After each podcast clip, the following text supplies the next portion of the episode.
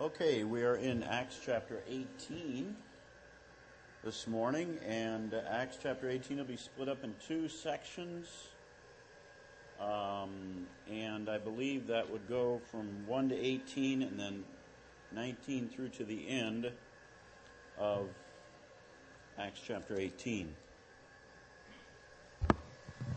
So we'll wait till this train passes by, and then we'll continue on. this is progress, by the way. I remember when they came up with a little pole and they went whoop whoop, and it was done. I wonder if that is really progress. But anyway, it, it, sounds it's good. I guess it's it's a good thing that we have our, our little train moving quickly in the morning. So Acts chapter 18, and we go all the way to, excuse me, verse 17, and then 18 through to the end will be the next section that we'll consider. So let's read Acts chapter 18, starting at verse number 1. After these things, Paul departed from Athens and came to Corinth, and found a certain Jew named Aquila, born of Pontus, lately come from Italy, and with his wife Priscilla, because that Claudius had commanded all Jews to depart from Rome, and came unto them. And because he was of the same craft, he abode with them and wrought, uh, for by their occupation they were tent makers. And he reasoned in the synagogue every Sabbath and persuaded the Jews and the Greeks. And when Silas and Timotheus were come from Macedonia, Paul was pressed in the Spirit and testified to the Jews that Jesus was Christ. And when they opposed themselves and blasphemed, he shook his raiment and said unto them, Your blood be upon your own head. I am clean from henceforth, I go unto the Gentiles. And he departed thence and entered into a certain man's house named Justus, one that worshipped God, whose house joined hard to the synagogue. And Crispus, the chief ruler of the synagogue, believed on the Lord and all his house, and many of the Corinthians, hearing, believed, and were baptized. Then spake the Lord to Paul in the night by a vision Be not afraid, but speak, and hold not thy peace, for I am with thee, and no man shall set on thee to hurt thee, for I have much people in the city. And he continued there a year and six months, teaching the word of God among them. And when Gallio uh, was a deputy of Achaia, the Jews made insurrection with one accord against Paul and brought him to the judgment seat, saying, This fellow persuaded men to worship God contrary to the law. And when Paul was now about to open his mouth, Gallio said unto the Jews, if it were a matter of wrong or wicked lewdness, O ye Jews, reason would I that I should bear with you. But if it be a question of the words and names and of the laws, look ye to it. For I will be no judge of such matters. And he drave them from the judgment seat. Then all the Greeks took Sosthenes the chief ruler of the synagogue and beat him before the judgment seat, and Gallio cared for none of those things. And so let's bow our heads and let's pray and ask God's blessing upon His Word. Our Father, we give you thanks for the Word of God, which is very clear. We thank you for the historical documentation of the book of Acts. How that your son would say, I will build my church, and the gates of hell will not prevail against it. And we see this unfolding before our very eyes. We give you thanks, our Father. Help us, instruct us by thy word. In the Lord Jesus Christ's precious name we do pray. Amen. It is uh, from chapter 18 that we go into Corinth.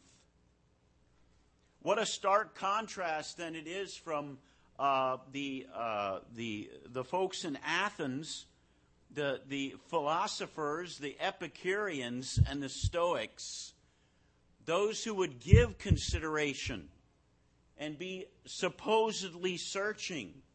But as we learned last week, these uh, philosophers, the very last thing they want to do is find.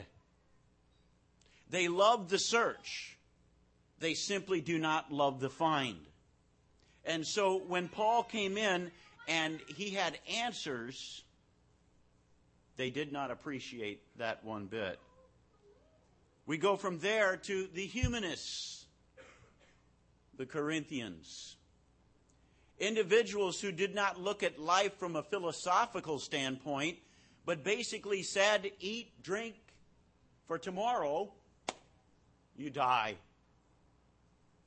And, and from a humanist perspective, they drew life's pattern. What I believe from my own uh, being and, and what satisfies me, that's what takes preeminence. The philosophers, they would say, I'm searching, I'm searching, I'm trying to find, never wanting to really find. For the search was more intriguing than the finding. What a contrast. Some would say that there was very little uh, success in Athens. I tend to disagree with that. The very last verse of chapter 17 says, Howbeit certain men clave unto him and believed, among which were Dionysius and Areopagite, and a woman named Damaris, and others with them. And so there were successes in Athens, but because there was no church established in Athens at that particular time, they would say, well, then that was a failure, you see. It is possible by the reading of chapter 18 that there was a little bit of discouragement on the part of Paul.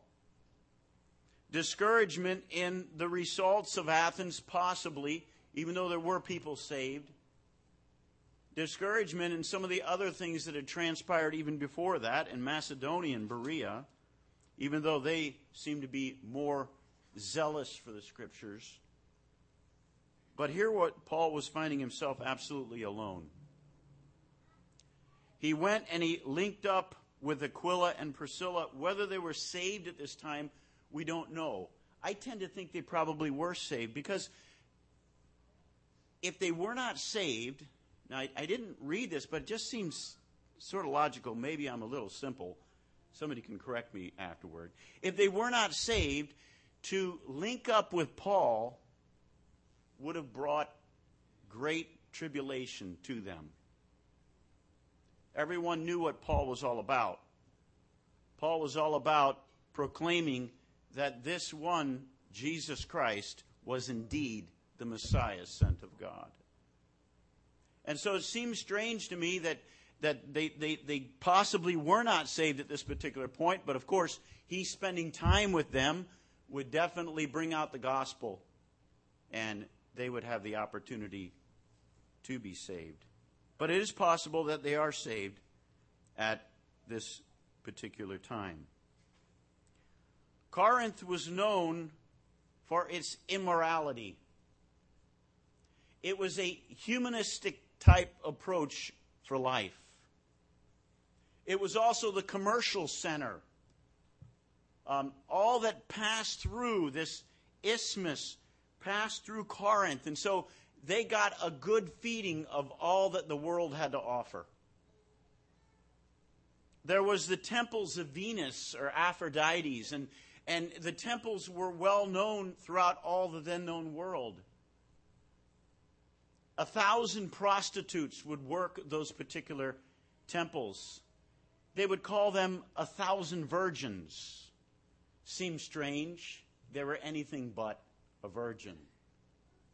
And so here were these temples, and, and, and you, you, you had uh, over to, to the north, you had uh, Greece and Athens, and, and, and, and here were these temples, and they drew the people in, didn't they? Because the heart of man is generally quite wicked. It's interesting that at this particular time is when Paul wrote the book of Romans. Read the first chapter. It runs perfectly parallel with the conditions that we find in Corinth.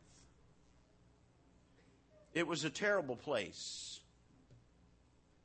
And so maybe it was God uh, allowing uh, Paul to, to, to work in Athens to, to prepare him for what was to come.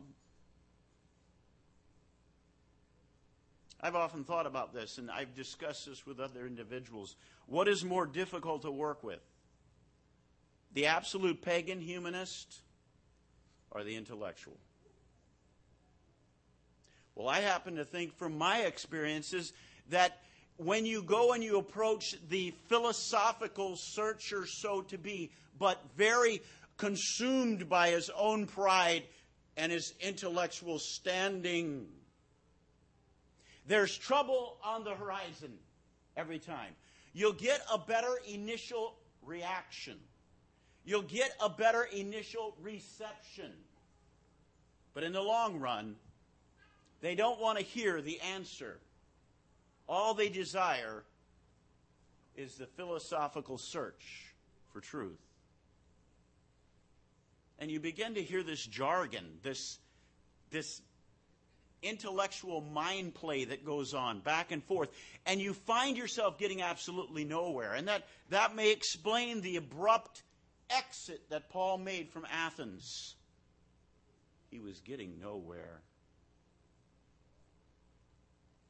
or is it the Corinthian and and when you're called a Corinthian if if I were to call a person a Corinthian that would mean that their life would be uh, uh, uh, typified by a fornication an adultery an immorality. Which one of the groups is more difficult to deal with? Initially, the response and the reception is going to be better with the intellectual, but in many cases, you get nowhere. But the person who's depending on self, mm, initially, they're going to build up into your mind this idea of, of how much pride they have and, and I can do my own thing and, and, and, and I, I've mapped out my own course, so to speak, and I know where I'm going. But way deep inside their heart, if being directed by self, they realize they're going nowhere. But it is a bit more discouraging when you come into these situations. Satan is active, tremendously active in this part of the world. Corinth was a commercial uh, uh, uh, center where all commercial routes would come through. The ships would make their way through this little isthmus. And it even says that the Corinthians had set up this little system whereby they could drag the ship the, the, the, the, few miles over the isthmus and drop them into the other sea on the other side so they wouldn't have to go all the way around the horn. So it was a great advantage, you see, for these Corinthians. And they basked in riches. And it was their demise. Paul was asked to come. He departed Athens and he came to Corinth and found a certain Jew named Aquila, born of Pontus, lately come from Italy with his wife Priscilla, because that Claudius had commanded all Jews to depart from Rome, more specifically, depart from Italy. And we know this mandate was quite a few years earlier, as registered by one of the Jewish historians, that it is true that Claudius did command them to leave.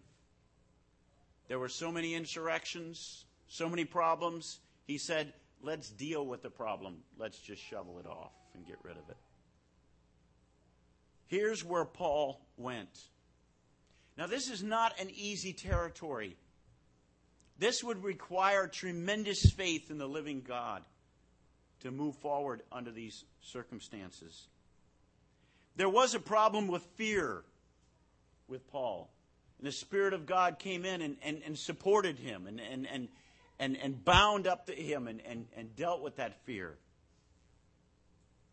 But Paul was definitely all by himself in one regard until Silas and Timothy came back and joined them from uh, Macedonia or the Bereans while they were there with the Bereans.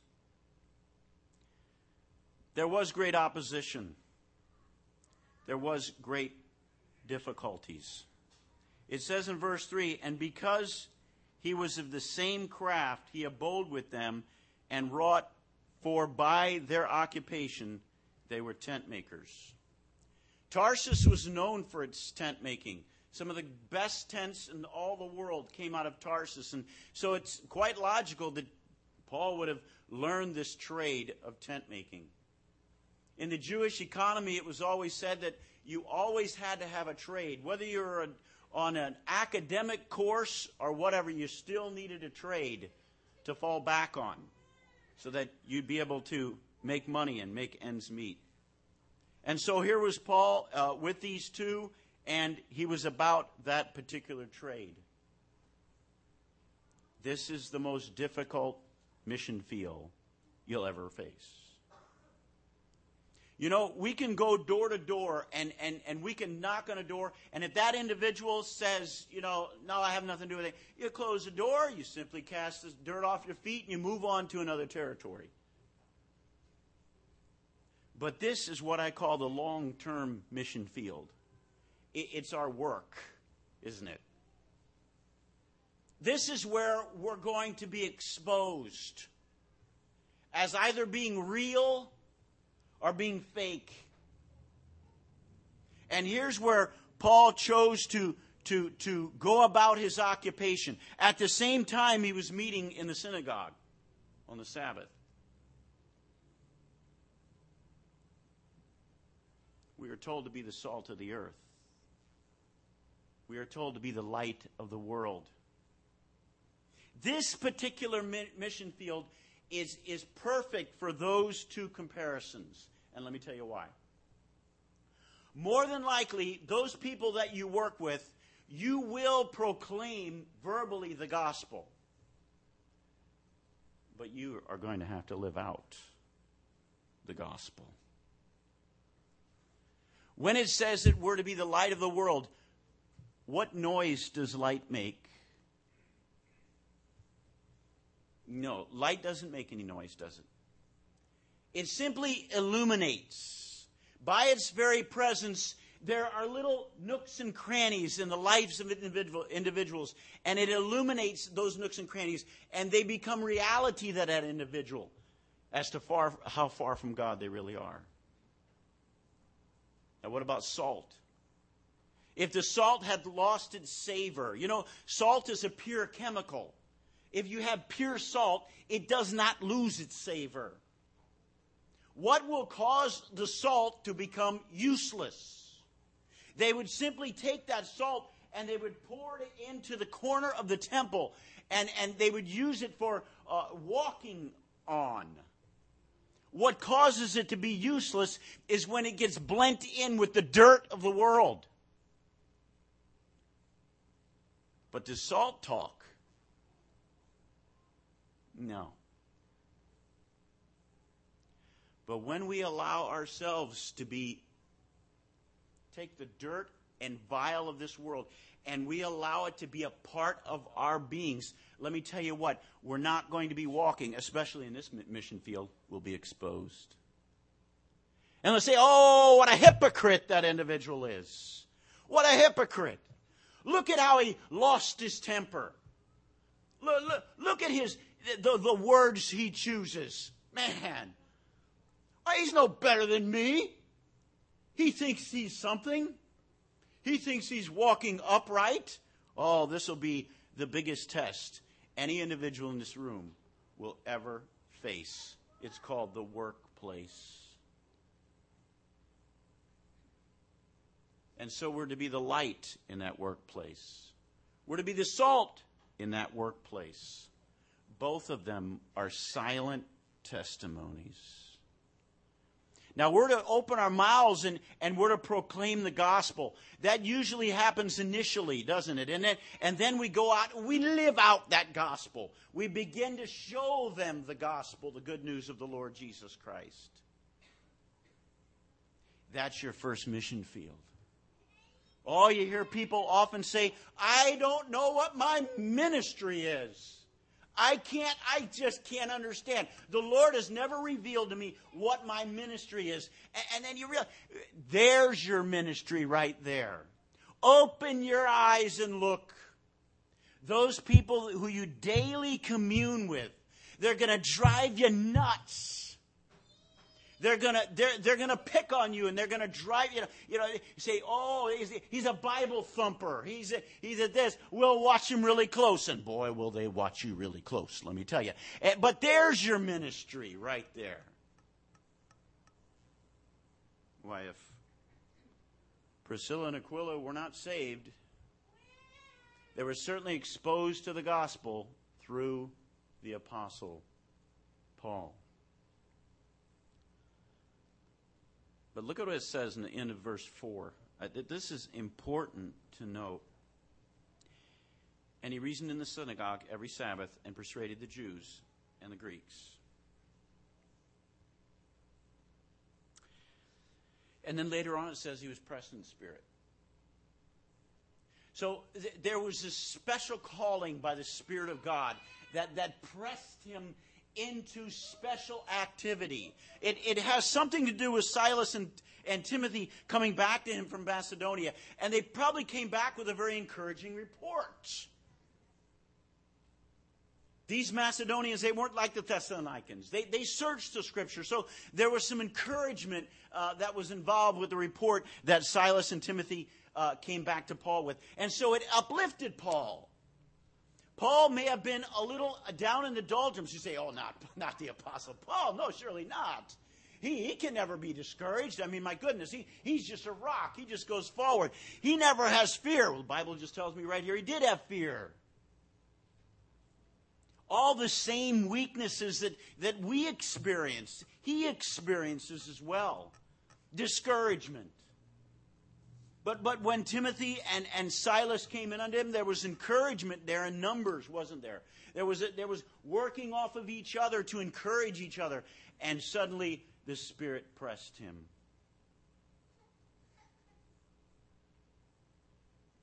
And he said it, testified to the Jews. And, and so here the, the, the Spirit presses him to testify unto the Jews. Now, it, it goes on and it says in verse 6, and when they opposed him. Now you say, wait a second, this doesn't make any sense. This whole thing really doesn't jive in my mind. Why did the Spirit tell him to go to the Jews when all the while the Spirit knew full well that they would oppose him?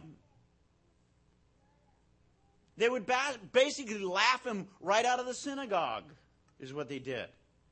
They blasphemed him. Well, they didn't blaspheme him. They probably blasphemed the Lord Jesus Christ, whom he brought as being the Messiah. And the Bible says they opposed him. Oh, I, I love the honesty of the scripture. It says they opposed themselves. They opposed themselves, you see. And so uh, here you have a, situation where uh, uh, uh, Paul is told uh, a special ministry by the Spirit of God, you go. But what was he doing before then? This is the thing. It is hard to take a train and move it. Let's chain up that train, even one car, and I want you to move that thing. You say, well, that's impossible, man. That, that's tonnage. That, that's a lot of weight. I can't do that. But let's get that train moving first, and then I want you to join up and keep it moving. Now, that, that's something a little bit easier, isn't it? Uh, you see, that's what was happening here. It wasn't as though Paul became so discouraged that he just simply went off and, oh, I just give up. Uh, uh you know, like this up, I'm going to go back to fishing. I'm going to go back to fishing. You know, that's it. We're not getting anywhere here, are we? No, he kept going into the synagogue every Sabbath. And he reasoned. It doesn't say that he had a special mandate. We know he did have a special mandate. Romans chapter 1 verse 16 tells us that. Go to the Jews, then to the Greeks. We know that special mandate. But there was no special calling from the Spirit of God as we see it here in the beginning. There is later, he says the Spirit of God told him, go, have no fear, move forward. Well, it tells me he had fear. But Paul was on the move. God directs those who are on the move. it is very difficult for God to call someone who's in a stationary sense of their own relationship with the Lord Jesus Christ to do anything for the Lord Jesus Christ. Their ministry becomes themselves. They need to get their own act together before they can actually move out for the Lord. And so they oppose themselves. Well, that's what's happening. When an individual rejects the Lord Jesus Christ, they're in opposition not of the person delivering the message, they're in opposition of their own selves. And may their blood be upon their own heads, Paul said. And we go on to the rest of verse number 6. And they blasphemed, and he shook his raiment and said unto them, Your blood be upon your own head. I am clean. From henceforth I will go unto the Gentiles. And he departed thence and entered into a certain man's house named Justus, one who worshiped God, whose house joined. He didn't go very far, did he? I, I find that amazing, doesn't it? You know, I shake off the dust and I'm out of here. I'm gone. And where did he go? He went to a home that was actually physically wall to wall adjoined to the synagogue itself. So he didn't go he didn't go far. We find out in Romans that he had a tremendous heart for the nation of Israel. And that that that, that doesn't cease. That doesn't just it isn't just shook off. We know that later on he goes into Ephesus, he goes right back into the Jews again. He's talking about just for the Corinthians here. You've rejected rejected it, you've opposed yourself. You've blasphemed the Lord Jesus Christ. I'm gone. And, but he didn't go far. He ends up going right there to a home hard joined to the synagogue. And then verse number seven it says, And he departed thence and entered into a certain man's uh, uh, house named Justus, one who worshiped God, whose house joined hard to the synagogue. And Crispus, the chief ruler of the synagogue, believed on the Lord with all his house, and many of the Corinthians, hearing, believed and were baptized. Hmm. I'm amazed. You see, that the Spirit of God said to Paul, said, You go and don't fear. And, and, and then I think, I think that Paul probably had in his memory all the experiences that he, had earlier, where in Philippi they beat him and cast him into prison, and in other other places uh, they they beat him and, and cast him off, and, and and he's thinking, oh boy, here we go again. I go to the Jews, the Jews reject, and then I go to the Gentiles. The Jews become jealous, and then they come after me and put bruises on my body. And, and you know, we are all human beings. Paul had been beaten a lot, he had been imprisoned much. And, and God said, Listen, Paul, they're not going to harm you. Oh, that's better. That's better because the Lord directed him to Philippi. The Lord directed him to other places where, where he was actually beaten. And, and, and, and after a while, you, you, you, in your own human thinking, you say, Yeah, Lord, I, I hear the direction of the Spirit of God, but every time the results are the same. And I get bruises and I get lumps. Eh, what is this all about? Oh, can we experience discouragement? Well, it seemed that, that Paul had experienced discouragement. It was a bit of a discouraging time. I believe at the beginning of his, his, his walking into the Corinth and, and, and looking around and seeing this, this unbelievable display of immorality uh, Paul became very discouraged. What am I going to say? How can I face these people? How can I present the gospel in such darkness? How it, it, it, you throw light into such unbelievable darkness, it is just going to glare out, and, and I'm just going to be in trouble again. And the beat goes on, and the Spirit said, You go. You go. you go. And, and lo, I am with you always, you see. Verse number 9 says, And spake the Lord to Paul in a night by a, vi- by a vision, by a, yeah, be not afraid, but speak and hold not thy peace. And so Paul was encouraged to go forward. Turn, if you will, to 1 Corinthians chapter 2 and verse 3.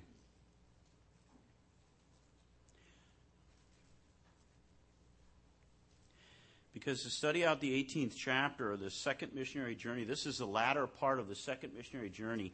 A lot of it is reflected uh, when he visits Corinth in Corinthians chapter 1 and chapter number 2. And so we get a little background as to what's uh, going on here uh, in those particular chapters. Chapter number 2.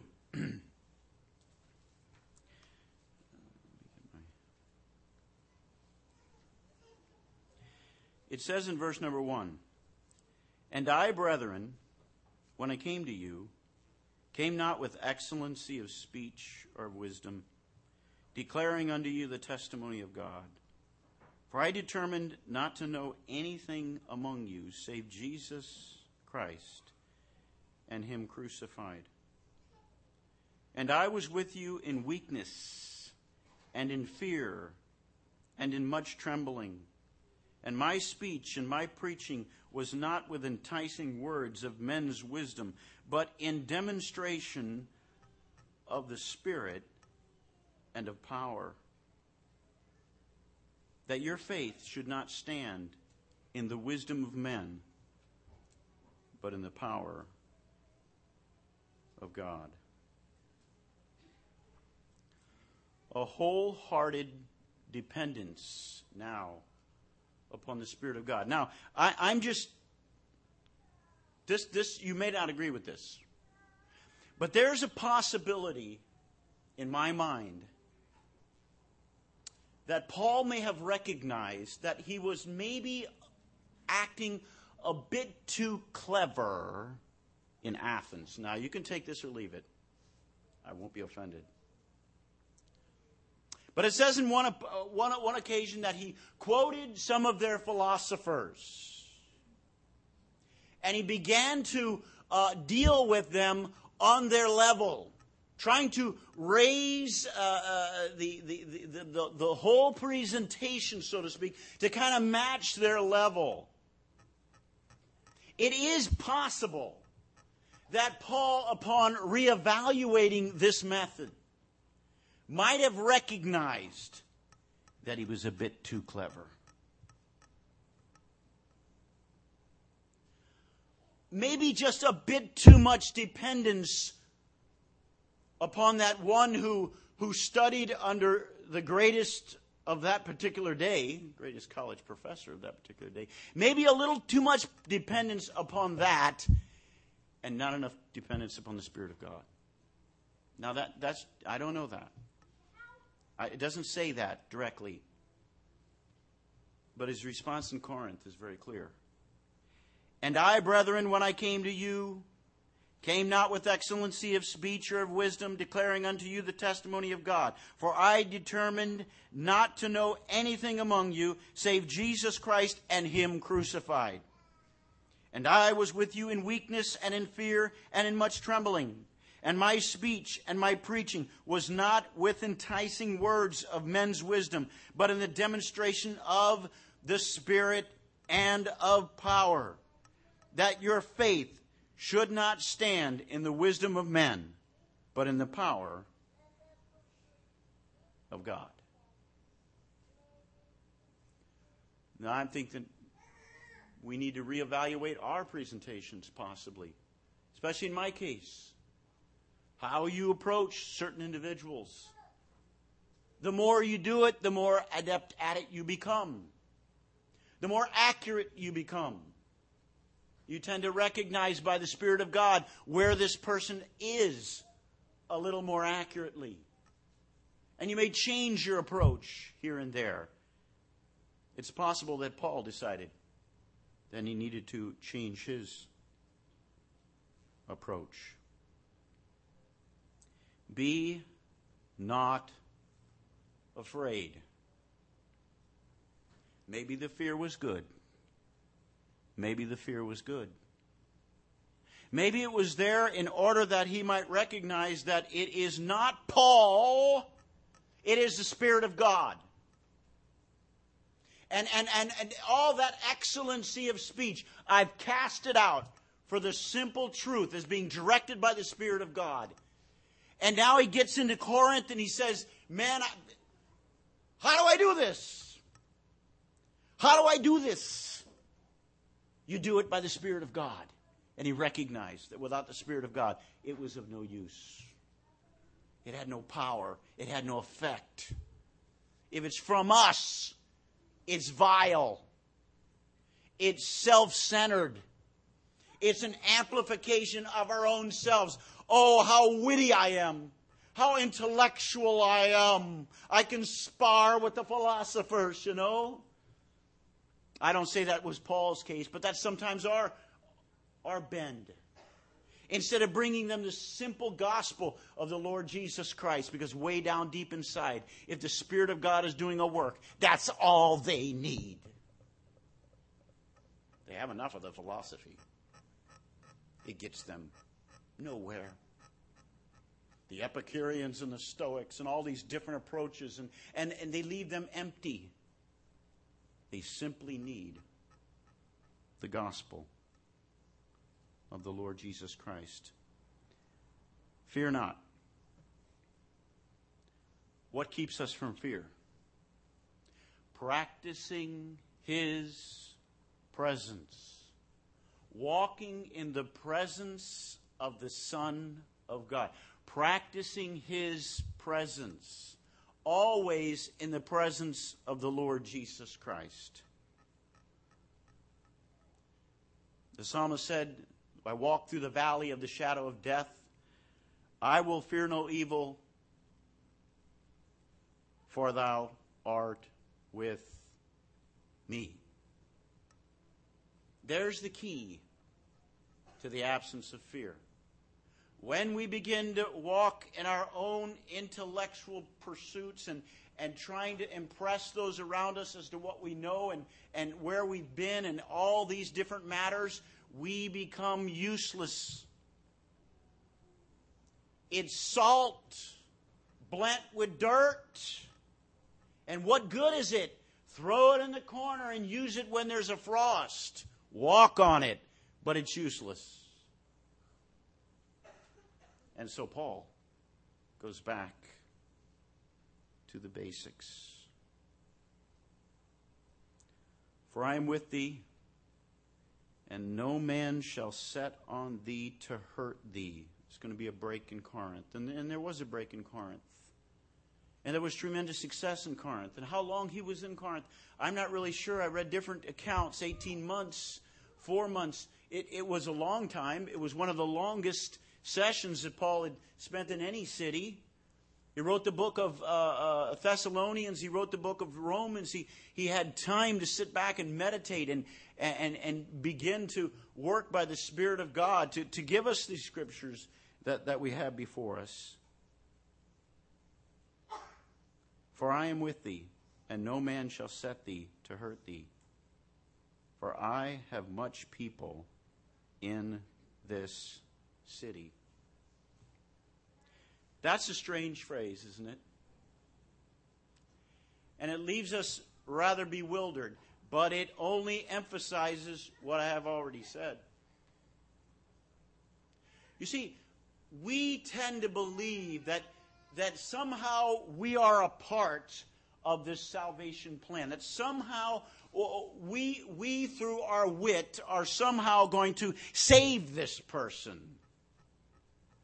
No, the Lord says, for I have much people in this city. Their hearts were already being prepared by the Spirit of God. Listen, Paul, all I want you to do is bring the simple gospel. The simple message of the Lord Jesus Christ. That's all I want you to bring. I have already done the work. You just bring the gospel in all its simplicity. That is all that people need.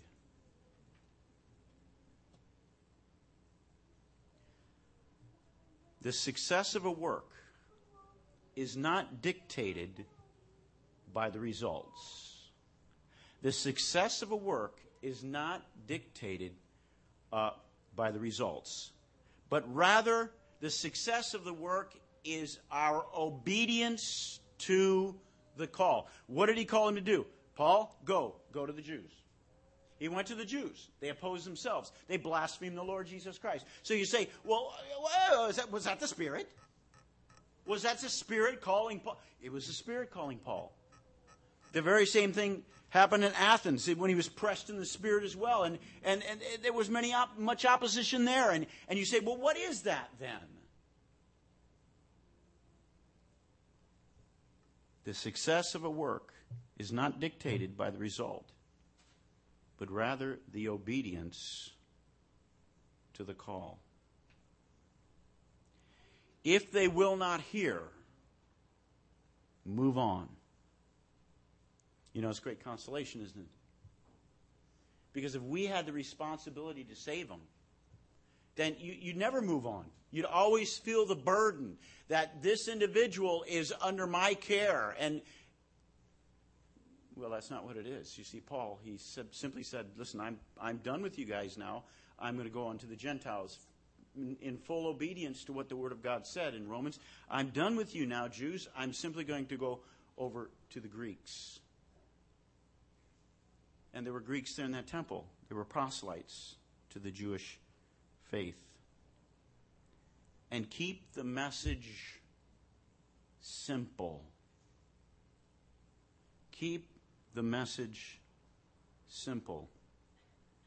It is not it's not about me and my intellect or, or, or, what I can come up with to, to dazzle this individual as far as what I know. It is simply to proclaim the Lord Jesus Christ, that He is the Messiah, the one sent of God. He did die, He was buried, and on the third day, He did rise again. That's what people really need. And you throw the seed, simply broadcast it, throw it everywhere you, you, don't, you, don't, you don't pick a seed and, and jam it into a heart and dig it into the heart. I'm going to make you believe. That, that's not the idea. It says broadcast it, move it, freely move it around. Why? Because the Holy Spirit of God. I've got people in this city. Listen, I've got people in this city. You just get the message out. You say, well, who are they? Tell me who they are. it'll be a lot easier. Nope, nope. Just broadcast it. Move it, move it, move it as being moved by the Holy Spirit, and you'll find them. Wow, isn't it great that, that we don't have to do? I mean, this isn't us, you know. That this isn't all about me, and and and because it would be a terrible failure, wouldn't it? It'd be awful. And yet, to, to realize also that if you're going to go out and you proclaim the, the gospel of the Lord Jesus Christ, you're going out in the power of the Holy Spirit wow, that's a lot of power. I mean, you, you, the power of the Holy the power of the Holy Spirit. You're going to go out in the power of the Holy Spirit. Well, in a sense, that is a great responsibility, isn't it? But it is the power of the Holy Spirit. It's not the power of us.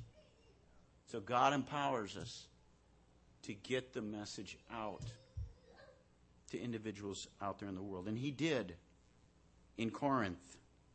And there were many saved even those who, who, who he baptized later on, these, these individuals who were right there in the synagogue, leaders of the synagogue, they got saved. It, it, it, it was, it was God infiltrating, wasn't he? You know, that's, that's, that's a, a great uh, a plan of war, isn't it? You, you get into the middle and you blow it out. That's exactly what God was doing, didn't he? There was this man who, who was right there, and, and he was a leader of the synagogue. And he and all his family got saved. What a tremendous testimony it was. That's the way God directs. And if it's by the Spirit of God, there is going to be the results that will follow. And there were results in this case. There were those who were saved. But there was opposition. And later on, some say this is towards the end of his stay there in Corinth.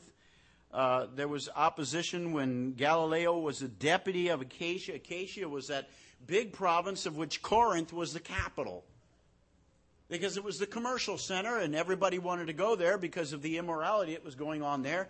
The, the, the heart of men is desperately wicked above all else. Who can know it? And so there, there was uh, opposition. Gallio was a deputy of Achaia uh, the Jews made insurrection with one accord against Paul and brought him to the judgment seat. It's quite apparent that Gallio was brought in.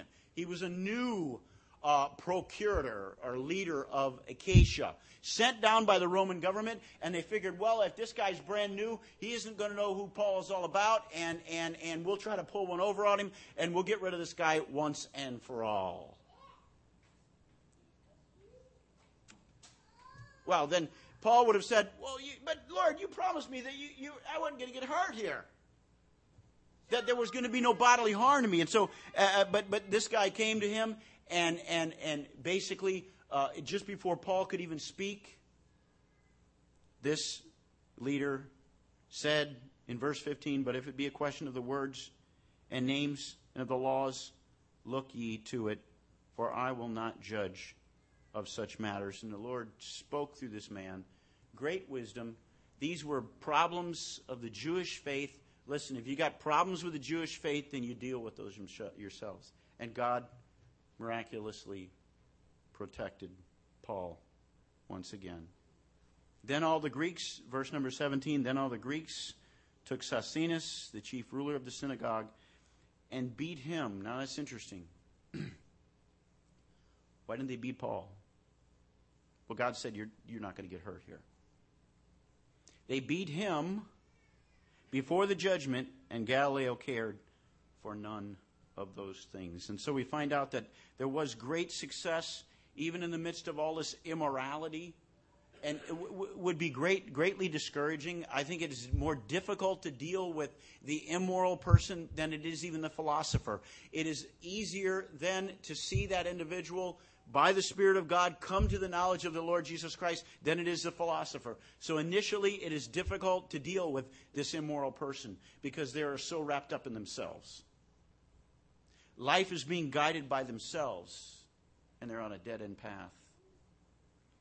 And so Paul went into the city, and he must have just shook his head and said, Man, I, I am really, wow. And he went unto the Jews, and later on he goes into the Greeks and later on, there's a church established in this pagan place. There's a lighthouse here in this pagan place, a testimony here in this pagan place. Because the Lord Jesus Christ said, I will build my church, and the gates of hell will not prevail against it. Oh, that we might be faithful to the calling of the Holy Spirit. And I know in my life, I shun the Holy Spirit. I know that there's times when I say, oh, I come up with all kinds of logical reasons and, and, and all kinds of excuses and such. And yet, if we're moved out by the Holy Spirit, God can start using us and use us vitally for His glory and for His name's sake. Let's close in a word of prayer. Our God and our Heavenly Father, we give you thanks for the faithfulness of Paul. But we give you thanks for the faithfulness of the Lord Jesus Christ. Though he were very rich, he became very poor, that we through his poverty might be rich. Our Father, he was faithful, the only true sacrifice, and he gave of himself. We give you thanks that he walked on this earth and showed us what spirit directed life looks like. But then his main purpose was to go to a cross. And he showed us again what real obedience really is. Our Father, then help us to walk aright, more by faith and less by sight. It's in the Lord Jesus Christ's name we do pray. Amen.